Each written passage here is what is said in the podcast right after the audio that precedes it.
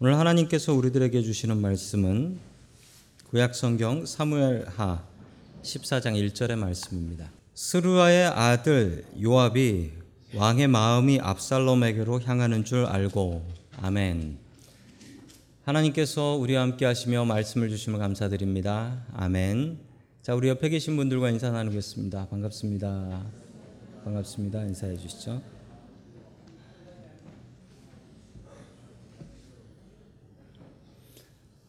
자, 오늘 압살롬의 복수라는 제목을 가지고 하나님의 말씀을 증거하겠습니다.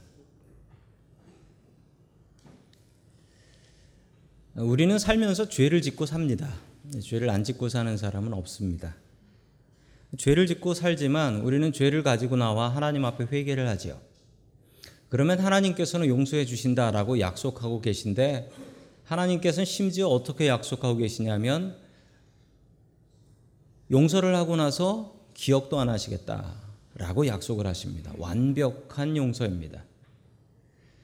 용서를 하고 나서 기억까지 하지 않는 건 사람은 불가능한 일이죠. 그렇다면 이런 생각을 해볼 수 있습니다.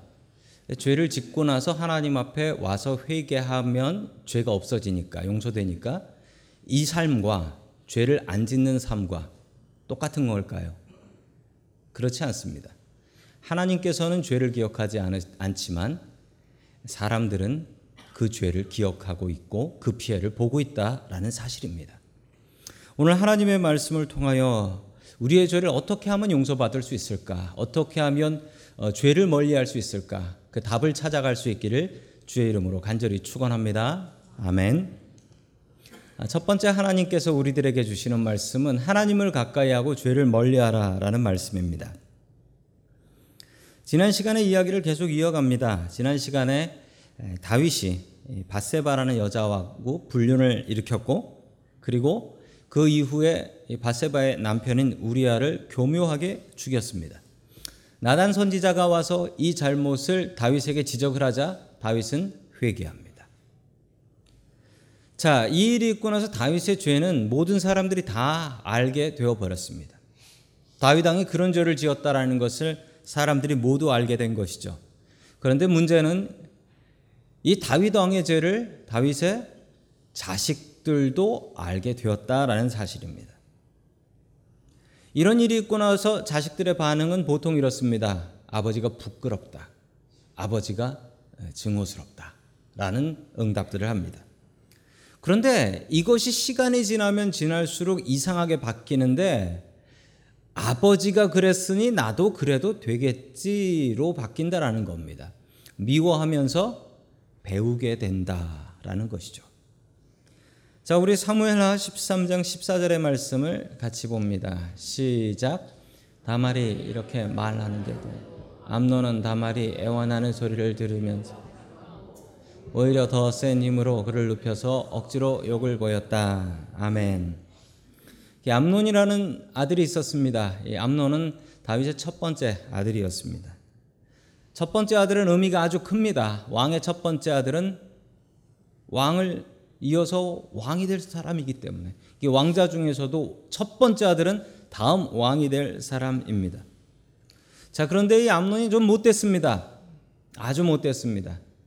자기가 왕이 될 걸 알았기 때문에 이 암논은 자기가 가지고 싶은 게 있으면 못 참습니다. 자기가 갖고 싶은 것이 있으면 가져야 됩니다. 자기가 가지고 있다가도 쓸모없으면 그냥 휙 집어던지는 그런 아들이 되어버렸습니다. 왜냐하면 나는 왕이 될 것이기 때문이죠. 자, 그랬던 이 암론이 자기 여동생 다말을 갖고 싶어 버렸습니다. 자, 그래서 나쁜 짓을 하게 되죠. 자기가 이복 여동생인 다말을 자기가 아프다고 해서 문병 와달라고 아프니까 좀 와달라고 하고서 그러고서 온 것을 그냥 못된 짓을 해버리게 됩니다. 참 안타까운 일입니다. 자 그런데 이 모습을 보면서 무엇을 느끼게 되냐면 아, 죄가 무섭다라는 것을 느껴요. 죄가 정말 무서운 것이 이 암론이 이런 못된 짓을 어디서 배웠을까요? 아마도 그의 아버지 다윗에게서 배웠을 것입니다. 다윗이 가르쳤을까요? 다윗이 가르치지 않았습니다. 하나님께서 암론의 마음을 그렇게 만드셨을까요? 그것도 아닙니다. 하나님께서는 절대로 사람을 죄 짓게 하지 않으십니다. 그럼 어디서 이렇게 된 것일까요? 암론이 아니까요. 우리 작은 어머니 바세바는 그렇게 들어온 어머니야라는 것을 암론이 알고 있었으니까요. 아버지가 그랬으니 어렸을 적엔 아버지를 미워하면서도 나이가 들어서는 아버지도 했는데 왜 내가 못해? 이렇게 바뀌어 가는 것입니다. 죄가 이렇습니다. 죄는 한번 우리의 가정에 우리의 마음속에 들어와 버리고 나면 자기가 주인인 줄 알고 주인 행세하고 나가라 그래도 나가지 않습니다. 자식은 자라면서 아마 성도 여러분들도 그런 생각 하시면서 자라셨을 거예요. 아버지의 나쁜 모습이나 어머니의 나쁜 모습을 보면서 어떤 생각을 하셨습니까? 아마도 나는 커서 어른이 되면 아버지처럼 저러지 않을 거야, 엄마처럼 저러지 않을 거야 라는 다짐을 하면서 사셨을 것입니다. 그런데 어른 돼 보니까 어떠신가요? 별로 다르지 않지요? 애 혼내는 모습도 엄마 아빠 그대로 닮아가지고 그때 쓰던 그 말들이 나와서 애들을 혼내지요? 그럼 또 아이들은 이런 생각을 할 겁니다. 나는 커서 우리 엄마처럼 우리 아빠처럼 저러지 않을 거야. 이게 죄의 무서움입니다. 죄는 보면 싫지만 가까이 하고 나면 좋아지고 친구 같아지는 게 죄입니다. 여동생이 큰 형인 암론한테 이런 못된 짓을 당하고 나자 그의 오빠, 그 다말을 가장 아끼고 사랑했던 오빠가 있었습니다. 같은 어머니의 자녀들이었죠. 압살롬이 있었는데 압살롬은 정말 너무나 괴롭고 너무나 분노로 몸을 떨었습니다. 그리고 분명히 자기 아버지 다윗이 가만히 안 둘 거라고 생각했습니다. 자, 우리 하나님의 말씀을 봅니다. 사무엘하 13장 21절입니다. 시작. 다윗 왕은 이 이야기를 모두 듣고서 몹시 분개하였다. 아멘. 그런데 이게 끝이었어요. 혼 안 냈어요. 이게 끝이에요. 그냥 화를 한번 내고 그냥 넘어가 버렸어요. 다윗이 왜 이랬을까요? 다윗이 이랬던 여러 가지 이유가 있습니다. 아마 첫 번째 이유는 다윗이 자기 죄가 생각나서 그럴 것입니다. 내가 죄를 지었고 이놈이 누구한테 이런 못된 짓을 배웠겠나? 나 내가 지은 죄를 보고 배운 거 아닌가? 어? 그리고 하나님께서 분명히 우리 집에 이런 일이 있으리라고 했는데 이놈이 이런 게 다 내 죄지. 그래서 혼을 못 낸 겁니다. 그런데 이건 말도 안 되는 거예요. 교도소 갔다 온 부모님이 자식한테 야 내가 감옥 갔다 왔으니 너도 대를 이어서 감옥에 가 이렇게 하는 부모가 어디 있습니까? 도둑질하는 부모도 자식한테는 하지 말라고 합니다. 자식이 부모랑 똑같이 따라하면 어떻게 해야 됩니까? 그거 보면서 회개해야지. 저놈이 나를 보고 따라하는구나. 회개해야 됩니다. 자기 스스로를 회개해야 되는데 아이고 얘가 이러는 게 아내를 닮았구나 남편을 닮았구나 이러고 있으면 안 되는 겁니다. 집안에서 많이 일어나는 일이죠. 자식이 잘하면 나 닮은 거야라고 하고 자식이 짓 하면 당신 닮은 거야라고 하지요. 이게 죄입니다. 또 하나 아마도 다윗이 혼을 내지 못했던 이유는 암논이 첫째고 왕이 될 사람인데 왕이 될 사람이 그런 나쁜 소식이 퍼져나가면 이거 어떻게 왕을 할 수 있겠습니까? 그럼에도 불구하고 자식이 잘못하면 부모는 혼내야 됩니다. 부모 흉내를 낸다 할지라도 혼내고 내가 회개해야 됩니다. 그러나 다윗은 암논에게 벌을 주지 않았습니다. 이런저런 이유로 벌을 이것이 문제의 시작이었어요. 이 가정 불행의 시작은 다윗이 벌 주지 않은 것이었습니다. 자, 화면에 보시면 아버지가 어, 어린아이를 기적이나 뗐나 몰라 무릎을 꿇혀놓고 저희 집 저희 집 사진 아닙니다. 꿇혀놓고 그냥 혼을 내고 있습니다. 아이는 그냥 잘못했다고 그냥 무릎을 꿇고 있네요. 자 저렇게 해야 됩니다. 저렇게 해야 돼. 저게 맞습니다. 자 계속해서 하나님의 말씀 보겠습니다. 사무엘하 13장 22절입니다. 시작. 솔로몬 암논이 다말에게 욕을 보인 일로 그를 미워하였으므로 암논에게 거나 그르다는 말을 전혀 하지 않았다. 아멘. 암론이 암론이 못된 짓을 한 뒤에 이 압살롬이 대단합니다. 압살롬이요 마음 속에는 분노가 솟아오르고 저 암론을 죽여야 되는데 마음이 있었는데도 불구하고 그걸 속이고요. 암론하고 잘 지내요. 잘 지내요. 아무 일이 없었다는 것처럼. 그렇지만 아무 일이 없는 게 아니었죠. 압살롬은 2년 동안 어떻게 하면 저 암론을 죽일까 계획을 합니다. 교묘한 방법으로 죽이게 되지요. 자, 이 복수의 계획을 한번 보도록 하겠습니다. 우리 24절 말씀입니다. 같이 봅니다. 시작. 압살롬은 다윗 왕에게 찾아가서 말하였다. 임금님, 제가 이번에 양털을 깎게 되었으니 임금님도 신하들을 이 아이와 함께 내려가셔서 잔치에 참여해 주시기를 바랍니다. 아멘. 자, 양털 깎는 날이라는 날이 있습니다. 이 중동에 가면 저렇게 양털을 깎습니다. 양털을 깎는 데 이 양털 깎는 게 특별한 의미가 있어요. 이 농부들은요, 농부들은 곡식을 베는 그 추수하는 날, 하비스트 하는 날이 예, 잔치하는 날입니다. 그런데 저 목동들 양을 키우는 사람들한테 하비스트 하는 날은 양털 깎는 날입니다. 저 날은 잔치를 해요. 근데 저 양털을 누가 깎냐면 양을 키우는 사람이 양털을 못 깎는데요. 왜냐하면 이게 너무나 어려운 일이랍니다. 양털을 많이 잘라야 되는데 많이 자르다 보면 잘못하면 양이 다쳐요. 상처가 나고 상처가 잘못돼서 죽을 수도 있는 일입니다. 그래서 양털은 양털 깎는 전문가가 있습니다. 그 전문가가 깎고요. 양털은 언제 깎냐면 5월이나 6월 달에 자릅니다. 그 이유는 여름이 되기 전에 잘못해서 이제 겨울이 오기 전에 양털을 자르면 어떻게 되냐면 양이 얼어 죽습니다. 양이 얼어 죽어요. 그래서 여름이 되기 전에 양털을 자릅니다. 보통 가위 같은 거로 자르고요. 예전엔 가위로 잘랐고 요즘은 양털 깎는 그 사람들 머리 자 머리 clipper 있잖아요. 바리깡이라고 하는 그게 있는데 양털 자르는 건 좀 더 굵고 큽니다. 제가 처음에 군대 훈련소에 갔더니 양털 깎는 그거로 저를 깎더라고요. 양같이 순해지라고. 자, 이게 기술이 좋아야지 할 수 있는 겁니다. 목동이 이 일을 못 해요. 그런데 이 일을 누가 했다고 합니까? 압살롬이 했다. 그 압살롬이 얼마나 대단한지 알 수 있습니다. 압살롬이 왕자인데요. 왕자인데 이 양털을 잘 잘랐다는 건 다윗을 제일 많이 닮은 게 누구냐면 이 압살롬인 거예요. 다윗이 목동이었고 이 압살롬이 양을 잘 치고 심지어 양의 털까지도 자를 수 있었다. 재주가 좋았고 아주 잘생긴 아들이 이 압살롬이었다라고 얘기를 합니다. 자, 그래서 압살롬은 자기가 양털을 자르게 되었으니 얼마나 또 기쁜 올해 양털은 제가 자릅니다. 얼마나 기쁘고 자랑스러운 일입니까? 그래서 아버지 오시고 신하들 오시고 형제들도 다 오시고 우리 잔치합시다라고 했는데 이게 함정이었어요. 여기서 다 죽여버릴 생각이었던 겁니다.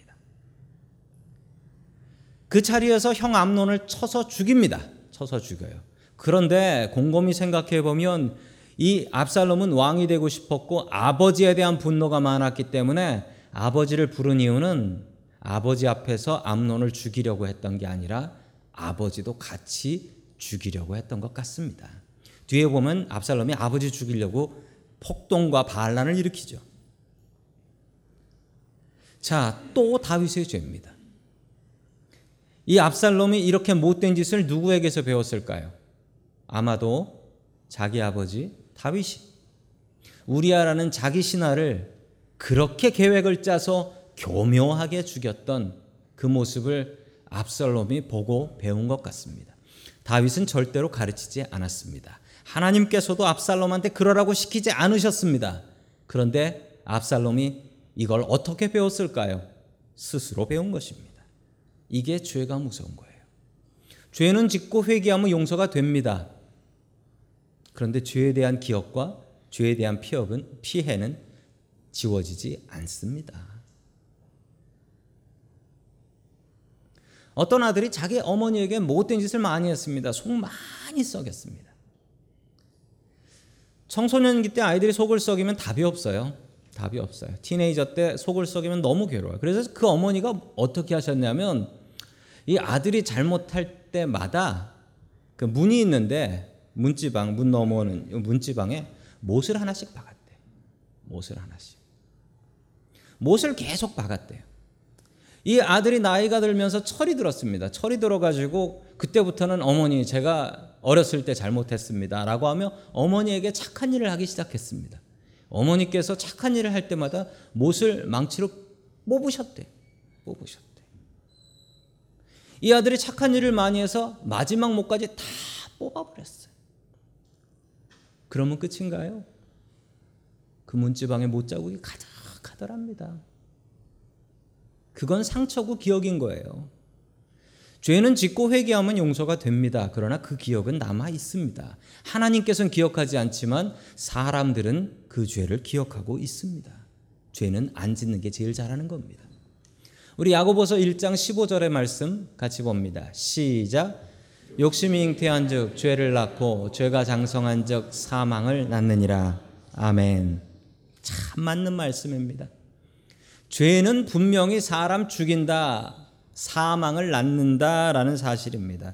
그러므로 죄를 안 짓는 게 제일 잘하는 건데 이게 죄인지 뭔지도 모를 때가 있어요. 죄를 안 짓고 착하게 살아야 되는데 착하게 사는 게 뭔지도 모를 때가 있습니다.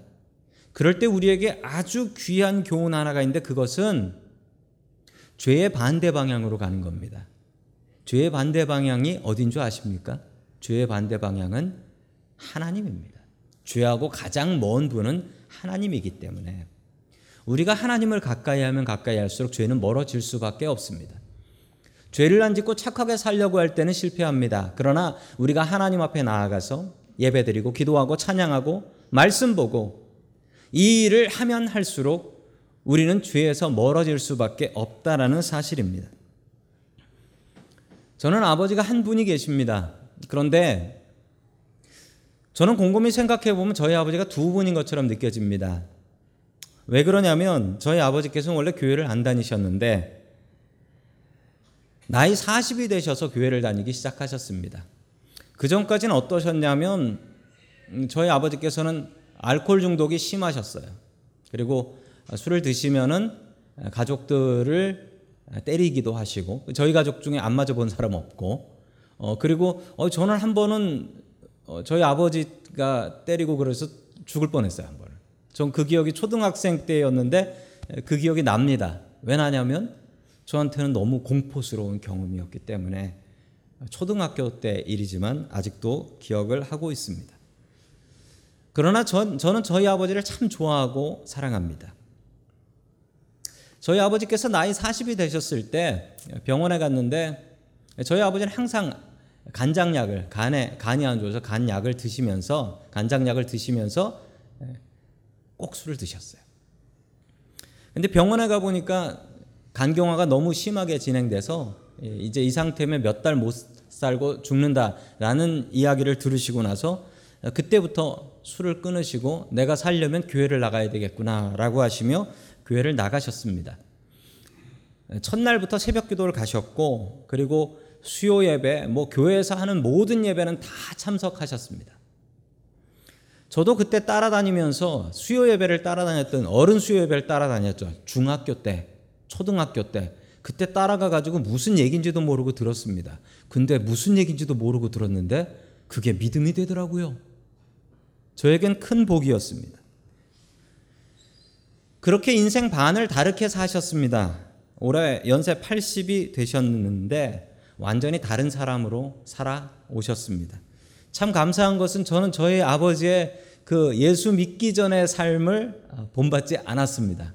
저는 다른 저희 아버지께서 예수님 믿고 변화된 삶을 따라 살게 되었습니다. 너무나 감사한 일입니다. 제가 저희 아버지를 보면서 느낀 것은 죄를 멀리하는 방법은 하나님을 가까이 하는 것이다. 라는 확신을 갖게 되었습니다. 우리는 죄를 멀리해야 됩니다. 그런데 그 가장 좋은 방법은 하나님께로 나아가는 것입니다. 늘 하나님께 나아가고 하나님을 가까이 하여 죄를 멀리할 수 있는 저와 성도 여러분들 될 수 있기를 주의 이름으로 간절히 축원합니다. 아멘. 두 번째 하나님께서 우리들에게 주시는 말씀은 후회하지 말고 표현하라라는 말씀입니다. 후회하지 말고 표현하라. 압살롬이 그술이라는 곳으로 도망을 가게 됩니다. 도망을 갈 수밖에 없었죠. 왜냐하면 암론을 죽였는데 이 암론이 그냥 왕자입니까? 왕이 될 사람인데 왕이 될 사람을 죽였으니 이건 반란이죠. 자, 그리고 도망을 가는데 어디로 도망가냐면 우리 38절 말씀 같이 보겠습니다. 시작. 압살롬은 도망한 뒤에 그술로 가서 그곳에서 세 해 동안 머물러 있었다. 아멘. 3년 동안 있었던 것은 그 술입니다. 그 술이 뭐냐면 술이 아니에요. 예, 그 술. 어, 예루살렘에서 저렇게 멀리 있습니다. 그 술이 저쪽 북쪽 끝에 갈릴리 바다 옆에 있는데요. 저 갈릴리 바다 옆에 있는 그 술은 당시 아람 땅이라고 합니다. 지금으로 시리아 땅입니다. 저 골란 고원이고 지금도 이스라엘 땅이 아닙니다. 자, 저 그술이라는 곳으로 도망을 가게 되는데 저곳으로 왜 도망갔냐면 저기가 그 압살롬의 어머니 고향이에요. 그러니까 도망가면 숨겨줄 친척이 있었던 것이고 외국이니까 이스라엘에서 잡으러 올 수가 없습니다. 그래서 저곳으로 도망을 갔죠. 그 사이에 있었던 일입니다. 우리 14장 1절 말씀 같이 봅니다. 시작. 왕의 마음이 압살롬에게로 쏠리는 것을 수리아의 아들 요압이 알았다. 아멘. 자, 다윗이 압살롬을 그리워하기 시작합니다. 왜냐하면 압살롬이 잘생겼거든요. 그리고 다윗을 제일 많이 닮은 게 또 압살롬이었어요. 압살롬을 그리워하게 됩니다. 자, 그런데 다윗이 아주 우유부단합니다. indecisive예요. 우유부단했어요. 자식이 잘못하면 벌을 줘야 될 것이고 자식이 회개하면 용서를 해야 되는 게 부모의 역할인데 이 다윗은 자식이 잘못할 때 벌도 안 주고 자식이 3년 동안 거기 나가 있는데도 용서할 생각도 하지도 않고 이거 둘 다 하지 않았어요. 아주 나빴습니다. 다윗은 좋은 아버지가 아니었습니다. 다윗이 자식 교육 성공했느냐? 그렇지 않습니다. 다윗이 그렇게 믿음 좋았는데 다윗의 자식들은 그렇게 훌륭하지 않았습니다. 왜 그랬을까요? 다윗의 아버지를 보면 알 수 있습니다. 다윗의 아버지는 이세였습니다. 다윗의 아버지 이세는 성경에 보면 다윗을 아끼고 사랑했던 사람이 아니고 다윗을 학대했던 사람으로 나옵니다. 막내 아들한테 들에 나가서 양이나 치라고 하고 당신 아들 중에 왕 될 사람 있다고 하니까 막내 아들은 빼버리고 전쟁터에 막내 아들 심부름 시키기나 하고 다윗의 아버지 이세는 다윗을 학대했습니다. 그런 자녀들한테 나타나는 현상이 있습니다. 부모가 자식한테 못되게 굴면 자식은 어떤 생각을 하냐면 나는 결혼을 안 할 거야 라는 생각을 하든지 나는 아이를 낳으면 나처럼은 안 되게 할 거야. 그러면서 자기가 부족한 걸 생각합니다. 나는 길, 나는 들에 나가서 목동했고 나는 필요한 것 아무것도 얻지 못했고 나는 내 자식을 낳으면 내 자식한테 무조건 잘해줄 거야. 이 생각을 합니다. 대부분의 부모들이 그래요. 그런데 그러면서 자식을 망쳐요. 다윗이 잘 된 이유가 뭡니까? 다윗은 자기 아버지를 의지할 수 없어서 하나님 아버지를 의지했습니다. 그러면 다윗은 자기 자식들한테도 그걸 가르쳐야 되는데 다윗의 자식들은 하나님이 아니라 자신의 아버지 다윗을 의지하게 되었습니다.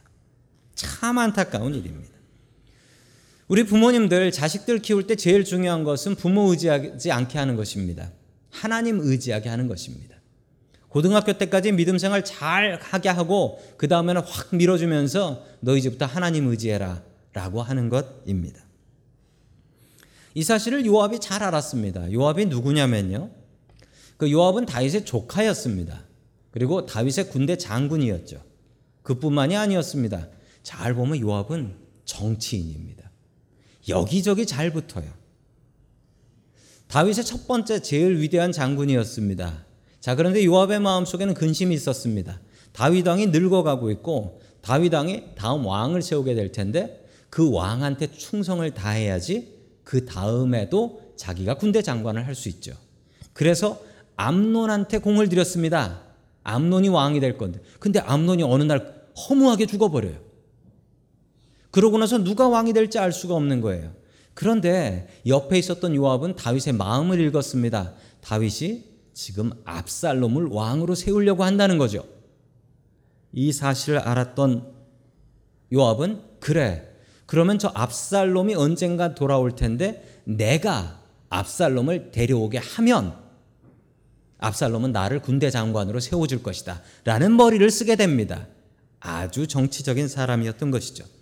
자, 그래서 2절과 같이 합니다. 우리 14장 2절 봅니다. 시작. 요압이 사람을 보내어 거기에서 슬기로운 여인 한 사람을 데리고 부탁하였다. 아멘. 자, 어떤 방법을 쓰냐면 전에 통했던 나단이 다윗한테 했던 그 말처럼 와가지고 남의 얘기인 것처럼 하다가 그게 당신이야. 지난주에 그랬잖아요. 이걸 또 하겠다는 거예요. 이번에는 드고아에 있는 슬기로운 여인 하나를 데려와서. 자, 6절 말씀 봅니다. 시작. 이 여종에게 두 아들이 있는데 들에서 서로 싸우다가 말리는 사람이 없으므로 아들 하나가 다른 아들을 죽였습니다. 아멘. 이 여자가 혼자 사는 과부래요. 과부인데 와가지고 하는 얘기가 억울한 일이 있습니다. 다윗 왕이요. 너무 억울합니다. 아들이 둘이 있는데 이 아들이 들에 나가서 싸우다가 한 놈이 한 놈을 쳐 죽였습니다.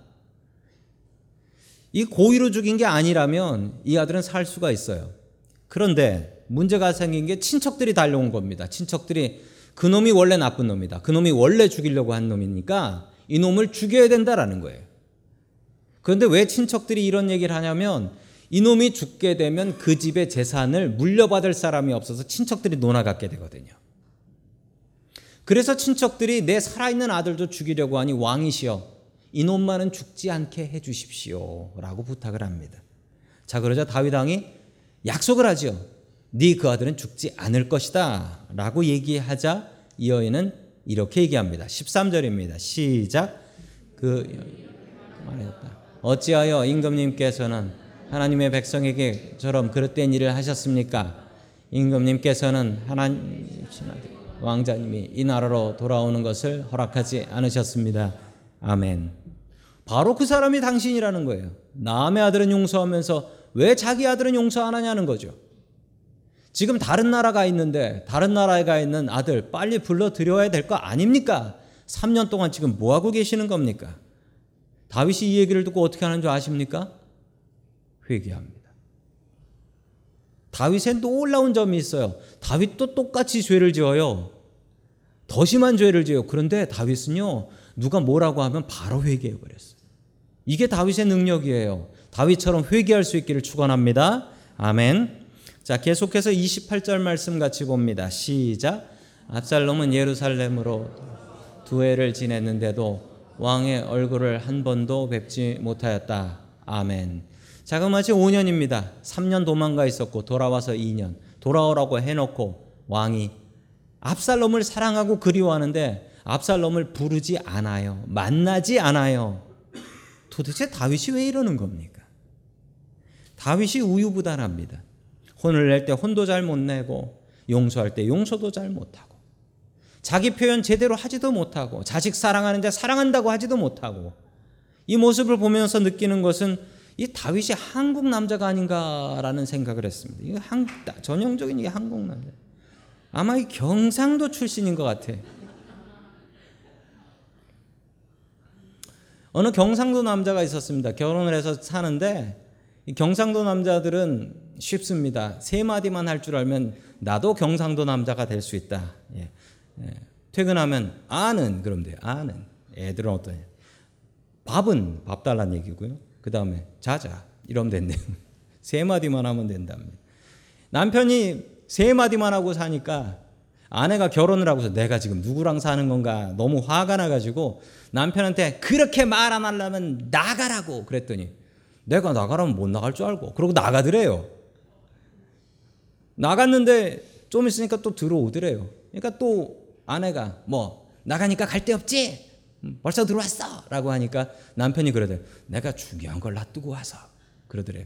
그럼 갖고 나가. 그러더래요. 그게 뭔데? 그랬더니 당신. 그러더래요. 마음은 그렇지 않았는데 표현을 못하는 거죠. 그래서 싸움은 끝이 나버렸다라고 합니다. 자, 표현하며 살아야 됩니다. 표현하며 살아야 돼. 자, 우리 옆에 계신 분들과 표현하며 삽시다.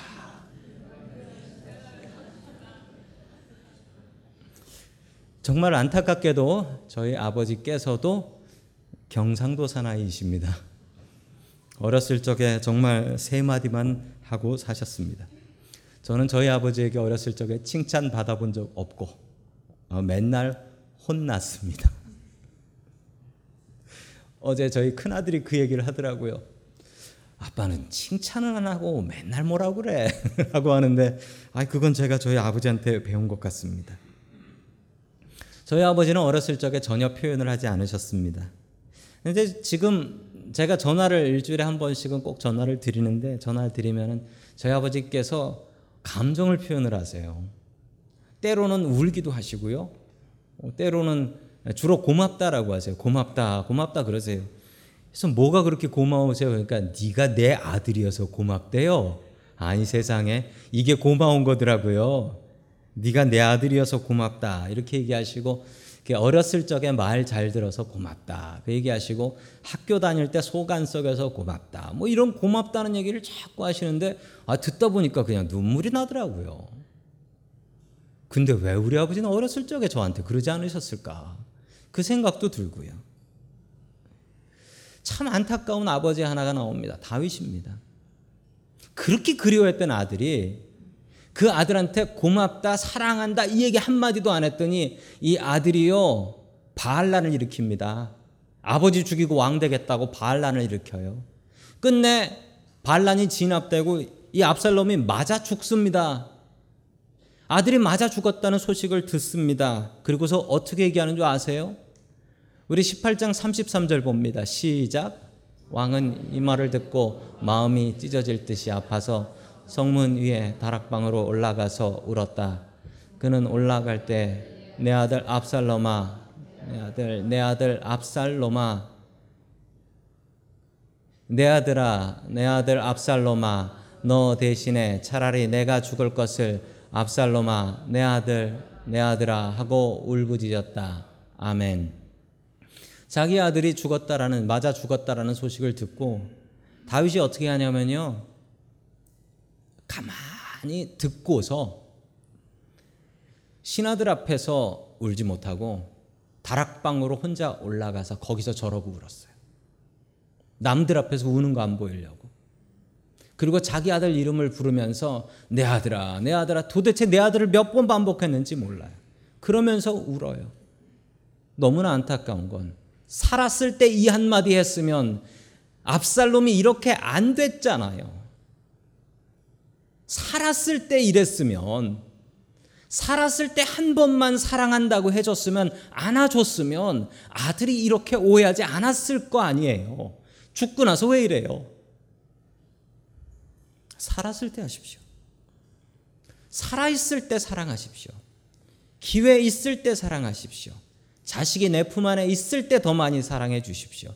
남편과 아내가 나와 함께 있을 때 사랑하십시오. 부모님이 지금 살아 계실 때 더 많이 효도하십시오. 죽고 나서 이게 뭐 하는 겁니까? 다윗처럼 후회하지 마십시오. 다윗처럼 후회하지 말고 우리에게 기회가 있을 때 더 많이 사랑하고 살 수 있기를 주의 이름으로 간절히 축원합니다. 아멘.